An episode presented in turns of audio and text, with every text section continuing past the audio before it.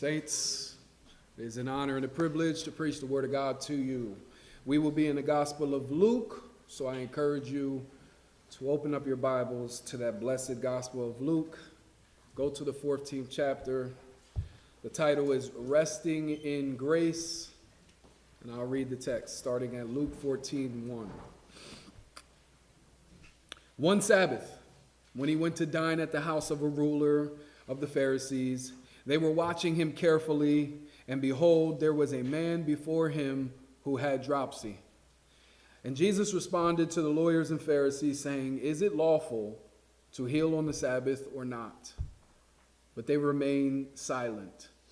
Then he took him and healed him and sent him away. And he said to them, Which of you, having a son or an ox that has fallen into a well on a Sabbath day, will not immediately pull him out? And they could not reply to these things.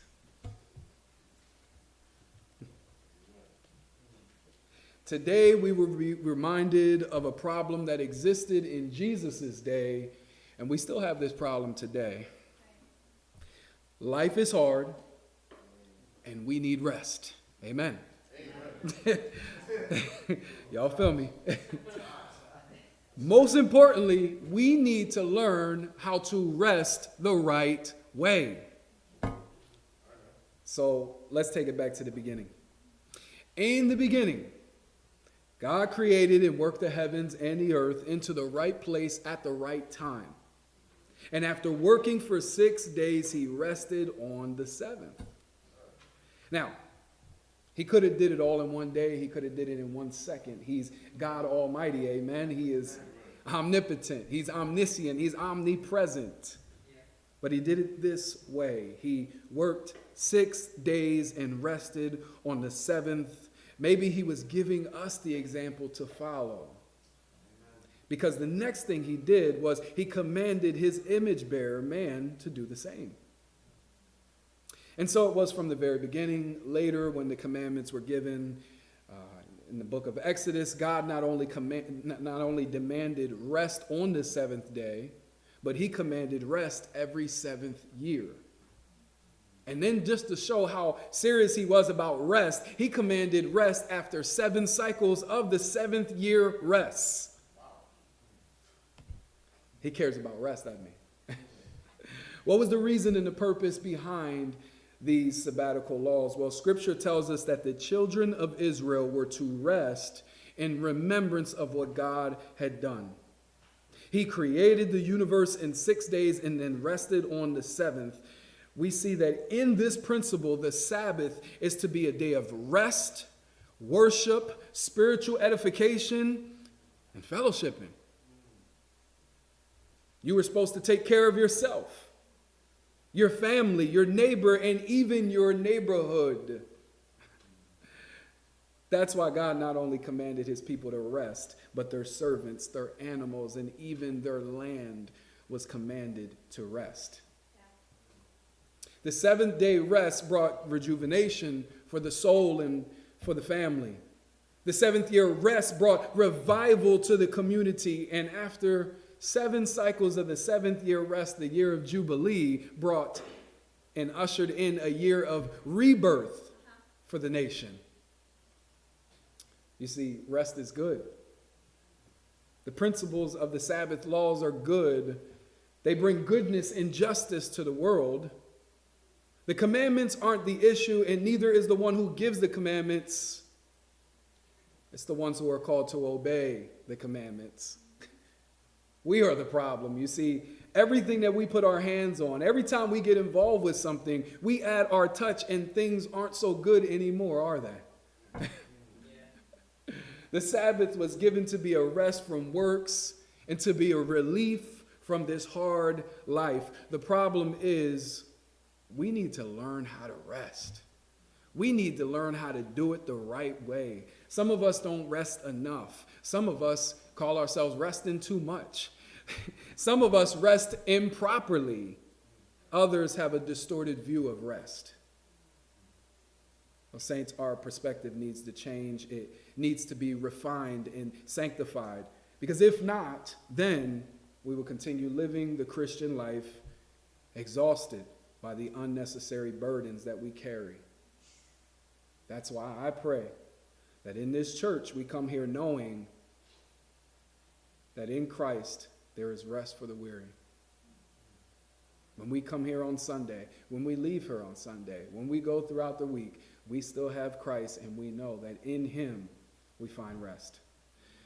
Today we will receive that message from Christ. We will witness Jesus give a correct view of the Sabbath. He will help us to have a right understanding of it, and He will also help us to apply the principle. In other words, we'll find out that Jesus not only gives us rest, but He shows us how to rest even while we are working. All we have to do is trust and obey. I pray that we experience this reality in our church, our homes, our lives, that we walk away from this sermon, this message, this service, learning how to rest in grace.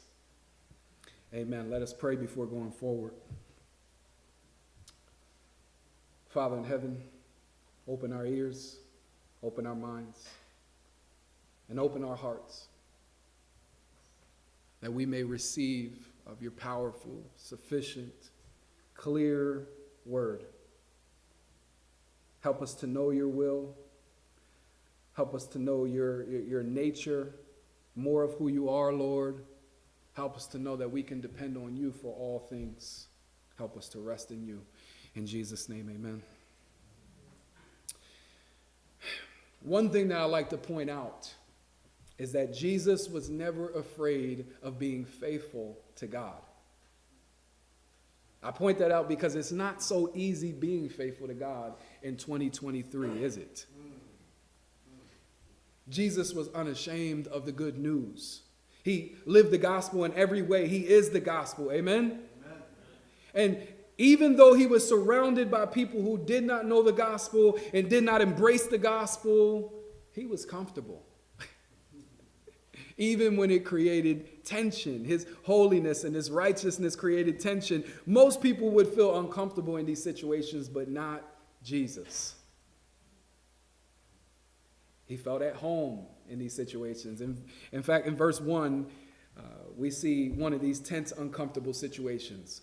One Sabbath, when he went to dine at the house of a ruler of the Pharisees, they were watching him carefully. You see, Jesus was always able to read the room. He knew what was going on. The Gospels tell us that at many times he was able to read the minds and the hearts of the people in the room. He was never caught off guard, he was never surprised. Now, there's a lot of things he knew. He knew that meal times were important to his people, especially on the Sabbath. He knew that they loved to break bread and that they loved to fellowship and to talk and to sing about God. He also knew that the Pharisees didn't like him because he chose not to follow their ways. He knew that he gained a reputation for breaking certain rules of the Sabbath. And he knew that the Pharisees were watching him, scrutinizing, waiting for him to do wrong. He shows up to the house anyway, and even with a target on his back, he shows us that he's not afraid of anything. One commentator said this it was a setup all the way. The place had been carefully chosen, the home of a prominent Pharisee where he and his notable guests could observe Jesus firsthand and then bear unified testimony to any and every transgression. Jesus was unbothered by the scrutiny that he received. In fact,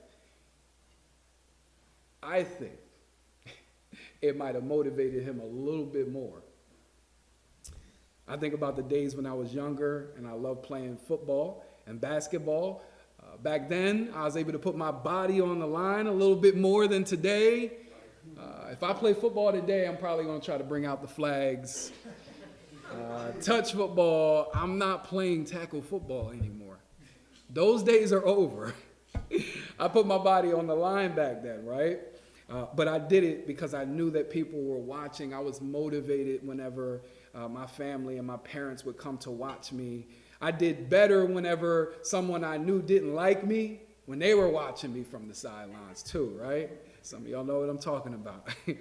and then some of the fellas, y'all know. When you see the cute girl on the sidelines, you you play a little bit better, right? You start you start to pass a little bit less.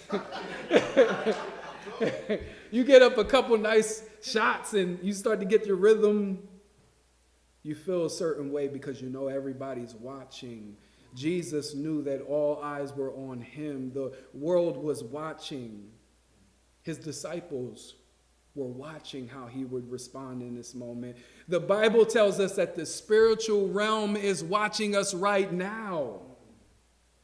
Saints, do we live like this?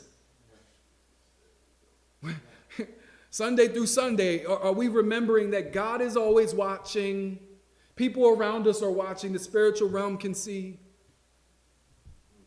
Jesus lived this way. He lived in constant awareness of the testimony that he gave to the world. Now, the Pharisees did the same. They lived in constant awareness that people were watching them, but we see how they responded. They put on a good show. That's in one way we can definitely relate to the Pharisees. Many times we put on a good show in front of somebody. We come to church and make sure we're on our best behavior. When we're on the phone with church folk, people, we watch what we say. Don't let us get around somebody that is not from the church because then we turn into a different person at times. Don't let us be in the store when we know nobody around us knows us and don't let us be in traffic. I could go on. Yeah. Many times we forget our testimony matters. Do we live in awareness? The most hypocritical thing that we can do is to obey God to make ourselves look better. It's the most hypocritical thing we can do is to say, all glory to God when really we want all the glory. That's how the Pharisees lived. They didn't understand that true obedience is done with the right motives. Are we obeying God for the right reasons? Because if we pay attention to Jesus' motivation all throughout his life, we see that what mattered most to him was giving the world a God glorifying witness.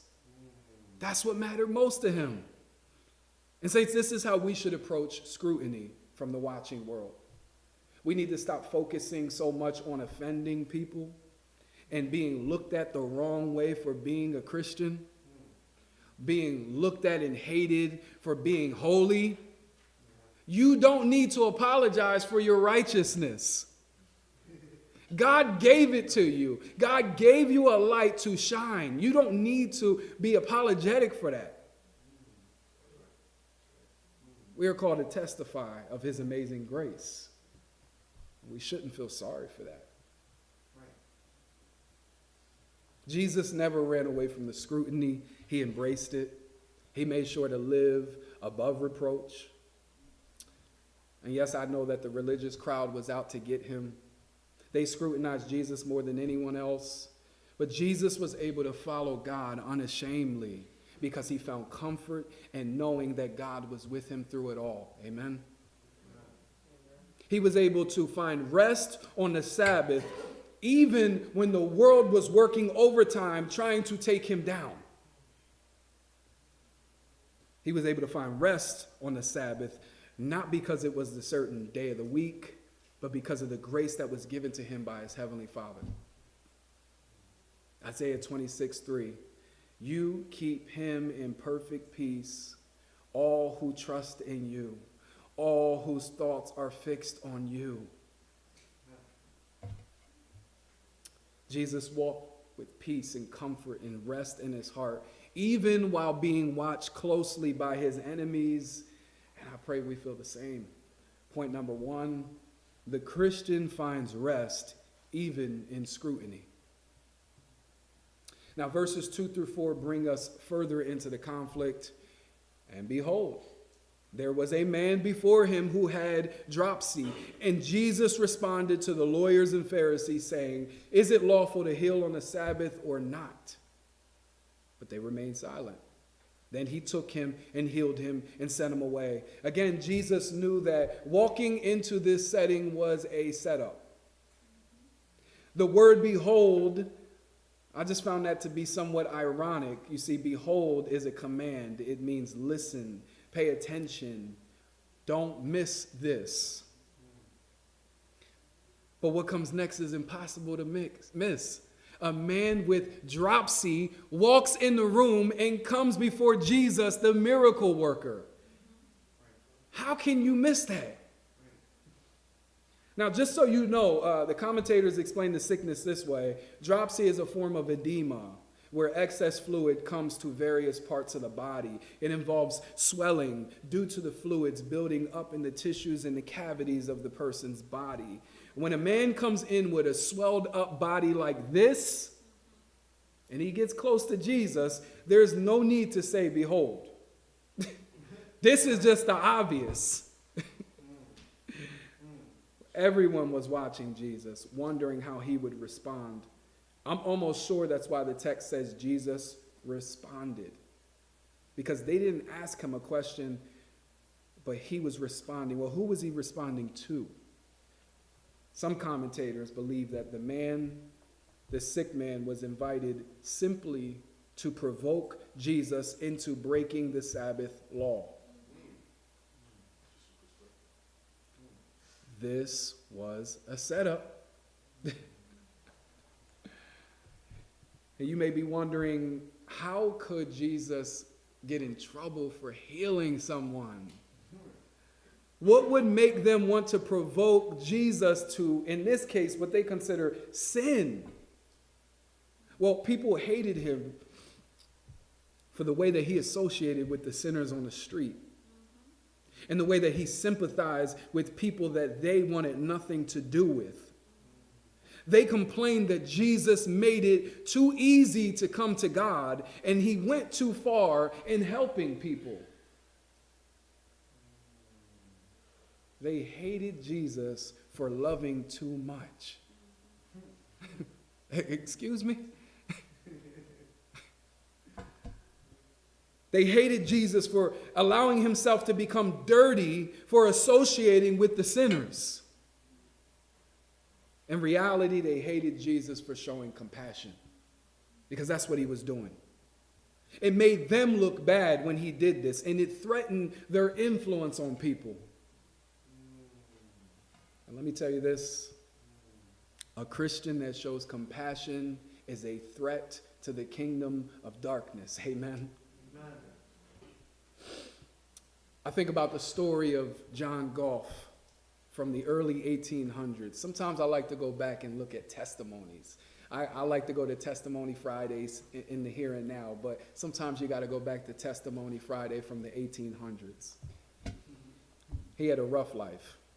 This man, John Gough, his mother, him, his mother, and his sister immigrated to the United States when John was 12 years old.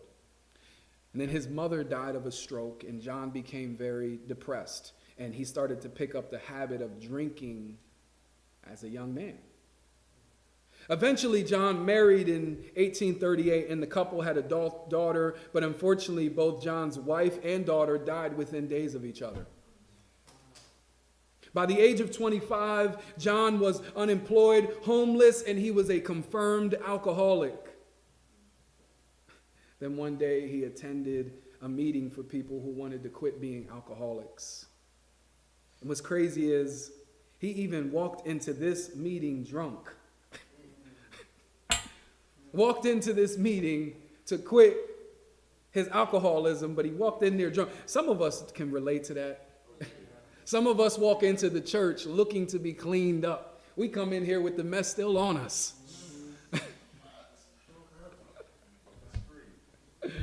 Some of us can relate to this guy. Well, sure enough, John staggered into the meeting drunk, looking for change. A young boy named Joel Stratton, he put his hand on John's shoulder and he said, John, I really believe that you can give up drinking. I do believe it. I'm here with you. And in that moment, John was touched by the young man's compassion. With a trembling hand, John wrote a pledge. This is what they did back then. Today, we would just go on Facebook and post, I'm quitting drinking, right?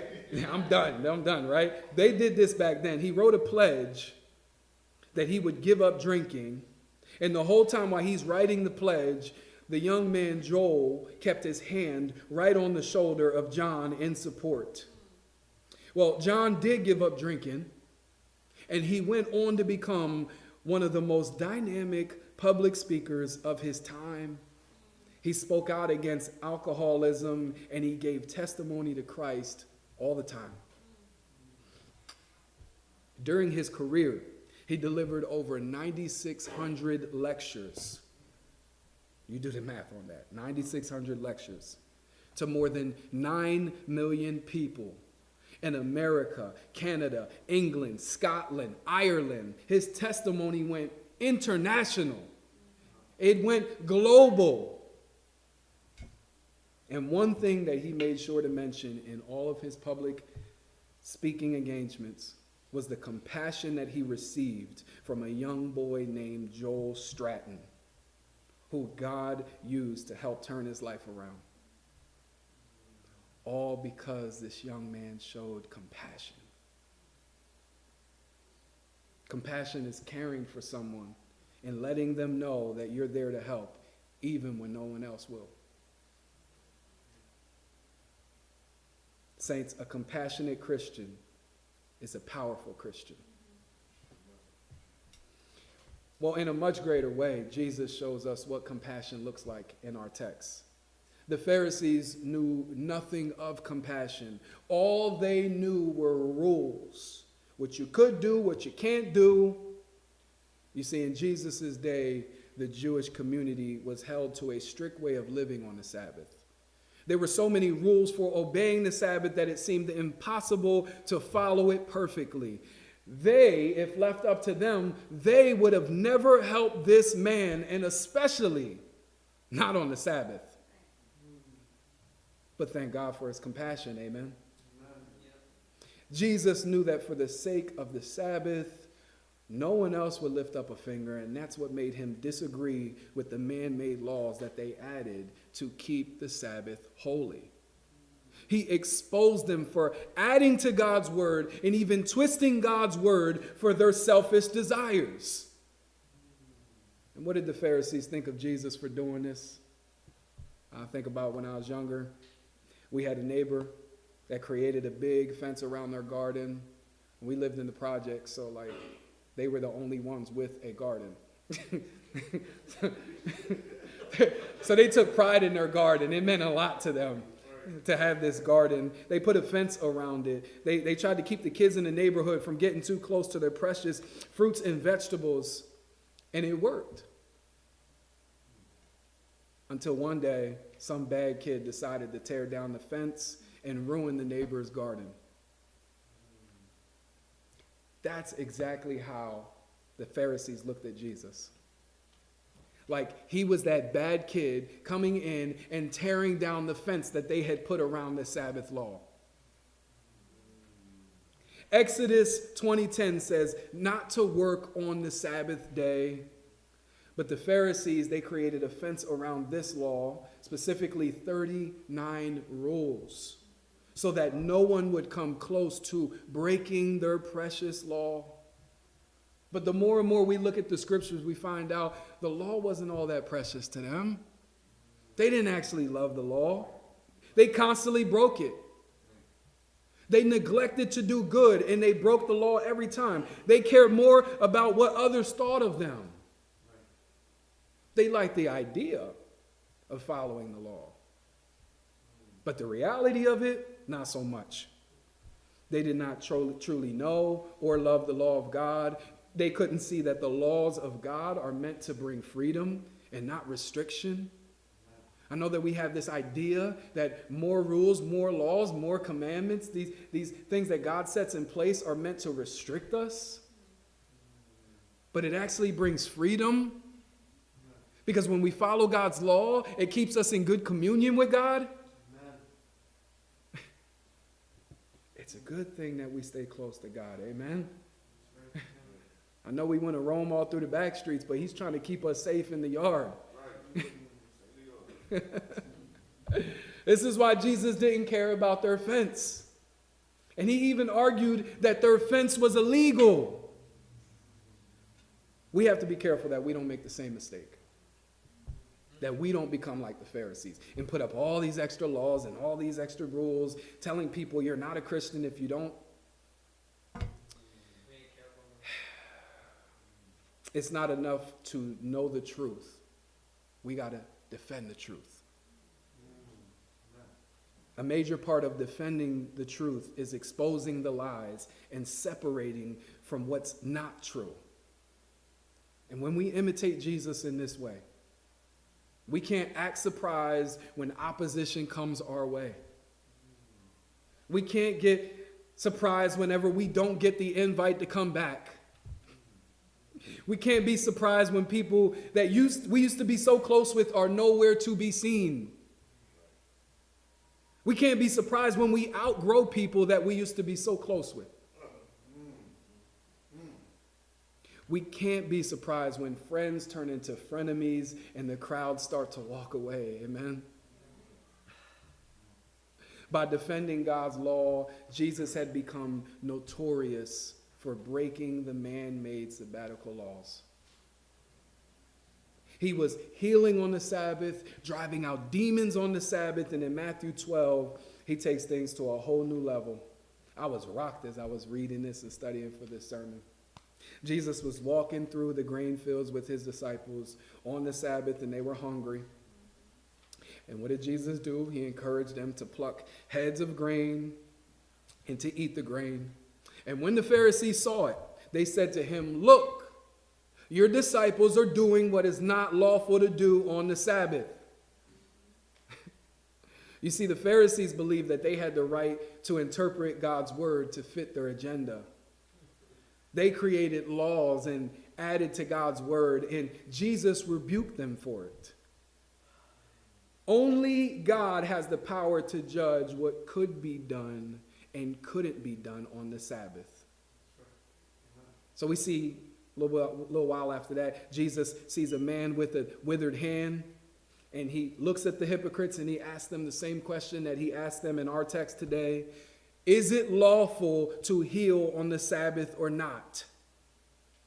They needed to change their view of God's law. They had such a distorted view of God's law that they couldn't even answer this question, this simple question Is it lawful to heal on the Sabbath or not? you can almost hear the Jeopardy theme song playing in the background. they had a bad view, they had a perspective that needed to change, and it's a shame that they couldn't clearly see what God wanted them to do. Now, even though people try to debate it, there is a right and a wrong way to worship God. And these men were not worshiping God correctly. Because to portray God differently than how he reveals himself is to worship a false God. R.C. Sproul said it well. The very essence of idolatry involves the distortion of God's character. If you do not worship and serve the right God, you worship a false one. These men couldn't do God's will because they did not know the true God. Therefore, how could they teach Jesus or any of us how to follow God's word? Jesus doesn't wait for a response, he just heals the man. Why? Because he knows it's the right thing to do. he doesn't need to go back and check. Am I right? Am I within the parameters of the. There's no need for that. He knows what God wants him to do. How is he able to be so bold? Didn't it bother him internally to see the Pharisees scrutinizing him and judging him and opposing him this way? Wasn't he conflicted in his spirit? How is he able to go against the laws of man and to feel so much peace in his heart while doing so? Because he not only knows God's word and has God given authority, but he knows God's heart. I don't need to call up my wife and ask her, Do you want a Lancaster cupcake?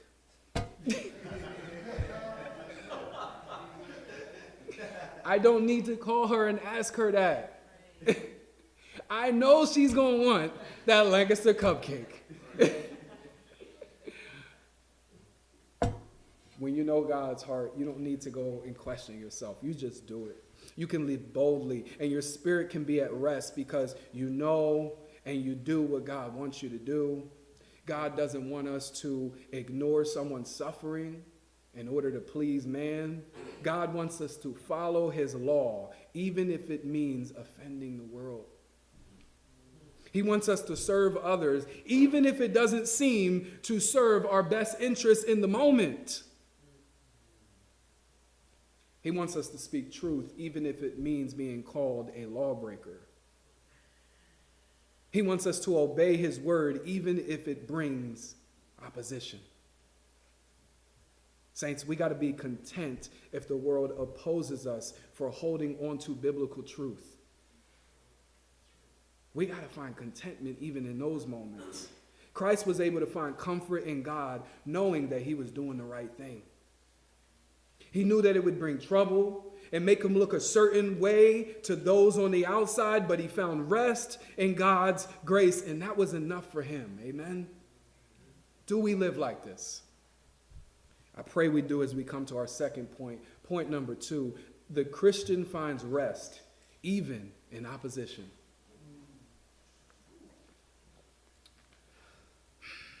Now, in verse 5, we're able to see the heart of our text. And he said to them, Which of you, having a son or an ox that has fallen into a well on the Sabbath day, will not immediately pull him out? That's common sense. Jesus wasn't worried about what the world thought and that they were watching him. He wasn't worried about the religious men that were opposing him. Jesus had his heart set out to love his neighbor because he knew it was right. He was living, living the Sabbath, not just doing it. Even if it inconvenienced him in the moment, even if it brought controversy to his front door, even if it made him lose support, friends, made his reputation worse, none of that mattered. All that mattered to him was doing the right thing in love and in truth. 1 Corinthians 13 outlines it well what matters most. It says, If I speak in the tongues of men and of angels, but have not love, I am a noisy gong or a clanging cymbal. If I speak in the tongues of, oh, and if I have prophetic powers and understand all mysteries and all knowledge, and if I have all faith so as to remove mountains but have not love, I am nothing. And here's the, the main verse right here. If I give away all I have, and if I deliver up my body to be burned, but have not love, I gain nothing. It doesn't matter that these hypocrites follow rules, memorize scripture, and put more into the offering plate than everyone else. Were they focusing on the right things? Did they love their neighbor? Did they have love for God and for their enemies, their, their friends that were in the community? Were they concerned with the things of God or the things of man? Were they truly keeping the Sabbath? Saints, I pray that we learn from the mistakes of these so called biblical preachers. I pray that we focus on the heart more than the letter of the law. But peep Jesus tries explaining it in a way where they can understand. These religious folk, and this time, when I looked it up, I found that in the Qumran community, there was actually a law that Jesus was addressing in this text. The law in the Qumran community said this Let no beast be helped to give birth on the Sabbath day. And if it fall into a cistern or a pit, let it not be lifted out on the Sabbath. Even the Pharisees heard these rules and they thought that these men had gone too far. Yet they couldn't see their own shortcomings. They were able to point to the Qumran community and say, they're wrong. But they couldn't see the lack of love in their own approach. This happens often, doesn't it? We're able to point out the flaws in someone else's theology, but we forget that ours is still a work in progress, isn't it? we can point out when someone else is tripping, but we never see it when we are. Jesus makes it make sense. If they would help their son on the Sabbath, if they would rescue their animal on the Sabbath, how much more should they help this man in need of help? And that's just God. Sometimes He puts it in a way where we can understand Him. Sometimes He comes right to our level. God has to, at other times, allow us to suffer to bring us to a place where we can sympathize with someone else. Sometimes He'll allow us to go through some struggles and problems in our own life so that later on we can walk with someone else who's going through the same. Me and my wife were never able to sympathize as much with people who had miscarriages before we had ours. And then we had a few miscarriages, and now we understand. We understand why God allowed us to go through that suffering. Look at your situation now, the struggle that you're going through, and ask yourself, what is God teaching you, and how is He going to use you later on?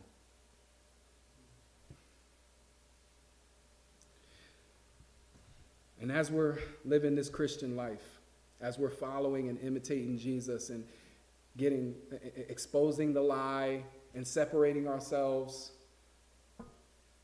we have to be okay with the kingdom of darkness hating us for doing the Lord's work. We have to be okay with that. Because if we were doing the Lord's work, the kingdom of darkness should not be happy at all.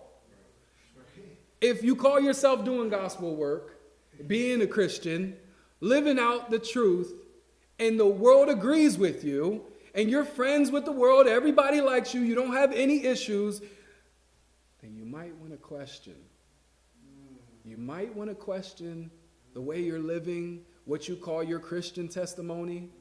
If the world does not, if there's no one in the world that doesn't have a problem with you, doesn't hate you for your righteousness, the Bible points this out that living the righteous life is not going to be easy. We have to be okay with the scrutiny that comes with it, the opposition that comes from it. There will be times when you're doing good and no one else joins you as well. You have to be okay with doing good, just you and Jesus. I'm going to hang out with this person and I'm going to walk with them side by side, just me and Jesus. No one else wants to be with this person. No one else wants to help this person. They're too far out of God's reach. I'm going to walk with this person even if no one else does. But notice this. Even while Jesus is correcting them, he is exhorting them. He, push, he, he pushes these people to do good, even though they have a hard heart. Even though they're, they're, they're rejecting the truth that Jesus is giving them, Jesus still wants them to come to the truth. G. Campbell Morgan said, Thus, while our Lord rebuked the wrong attitude and temper of these men, he did so by appealing to the best within them and calling them to be true to it. His purpose is not that of shaming men, but that of saving them. Jesus still wanted these men to come to the truth after they rejected him time and time again. Do we have that love in our heart for people that have rejected us and rejected the truth that we've been trying to preach to them for years? Well, how did they respond after Jesus shows compassion, love? Verse 6 tells us, and they could not reply to these things. Not only did they choose to remain hard hearted and unchanged, they remained silent. These men heard the truth and they were left silent for the wrong reasons. Now, Jesus explained several times to these men that they were in error. He explained to them that true rest is found in resting in God's grace. They would find true rest if they only depended on Him. Life is not about making yourself look good, but it's about living lowly, humble, meek, selflessly, knowing that when the time is right, God will exalt you.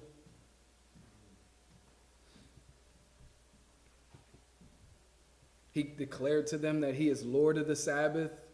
which is crazy because he was the one who gave them these Sabbath laws that they were throwing in his face.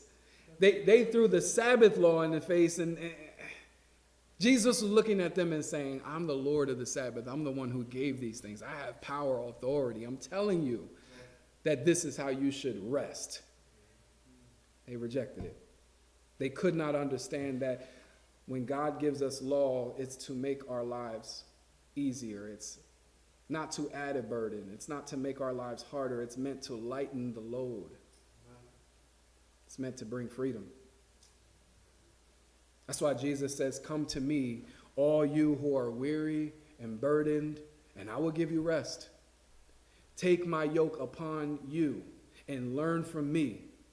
For I am gentle and humble in heart, and you will find rest for your souls. For my yoke is easy and my burden is light. All who come to Christ enter a real rest. Not just a one day rest from your work, but forever. No more dependence upon your works. Moses gave God's people the Sabbath laws, and we see that they could not find true rest. Joshua brought God's people to the land flowing of milk and honey, prosperity everywhere around, and they could not find true rest. King David laid the groundwork for King Solomon to rule God's people in peace and prosperity, and they could not find true rest. Only in Christ do we find true rest. Hebrews 4 explains it well. Well, Christ tried to show these men with his life that the merely that, that, that the Sabbath is merely a type of rest. The Sabbath day falls short because it only foreshadows true rest. From a theological standpoint, Christ is the antitype of rest. The Sabbath day points to Jesus and the rest that we find in him. He gives us the Sabbath. He is Lord of the Sabbath, and He is the true Sabbath. And yet we look around and we see people continuing to seek a lesser version of rest. They work all these years neglecting their family, never gain, getting close relationships with anyone because they just work, work, work so that one day they can rest. They don't understand that true rest is found in Christ. The same way that this, these men didn't understand that true rest was standing in front of them, showing them what true rest looks like. True rest is resting in grace. These men heard, knew, saw the truth, and still rejected it. They judged Jesus for doing God's will, but Jesus wasn't bothered. He was able to find rest, not because it was a certain day of the week. He found rest in knowing that God was pleased. He found rest in knowing that his place in heaven was reserved. He didn't need anyone's affirmation but God's. That's all that mattered to him, and I pray we feel the same as we come to our third and final point. Point number three the Christian finds rest, especially in judgment. I pray as we come to our conclusion that we learn what it means to rest in grace. Resting in grace is not something that we do once a week, it's an everyday reality for the Christian. Resting in grace is not looking to ourselves. Why? Because the more we look to ourselves, the more we see how we fall short. And we keep working on ourselves, trying to make ourselves better, trying to make ourselves look presentable. We'll never find rest in focusing on ourselves. Resting in grace is looking to Christ, trusting Him. What does He want to teach us? Where does he want us to follow him? How else can we worship him and serve him and glorify him? Only by resting in his amazing grace. And sometimes I wonder if we actually understand how much our good works and Christ like behavior can impact the world.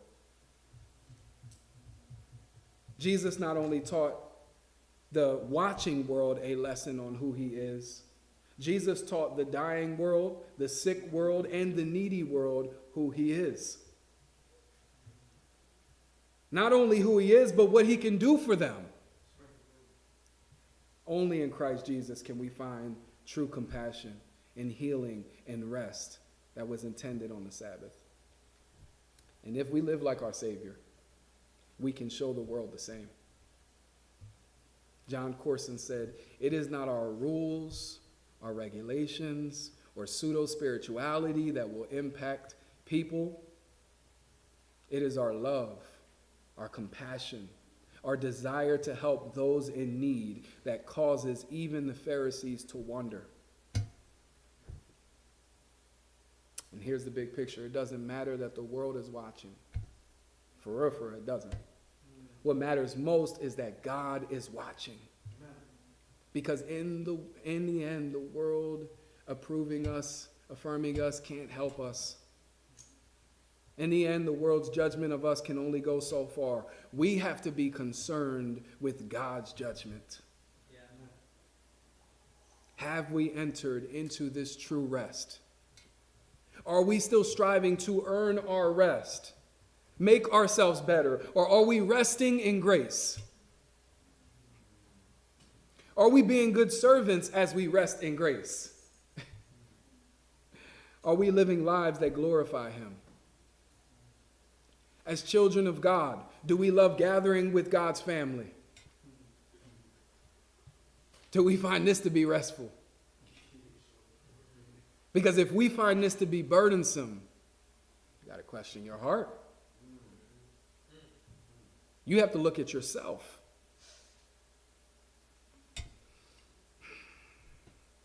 It shouldn't be burdensome to be with God's family. As the family of Christ, do we love our brethren the way that we should?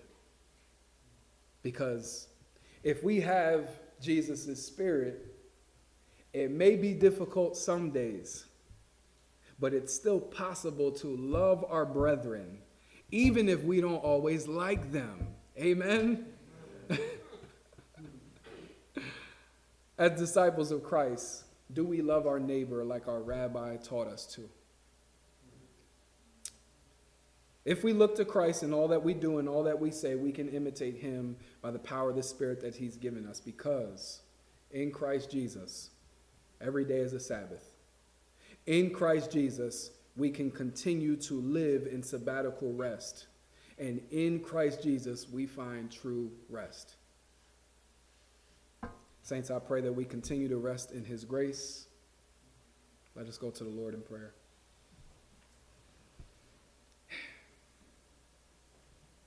Father in heaven, Lord, we thank you. We thank you for the rest that we find in your Son.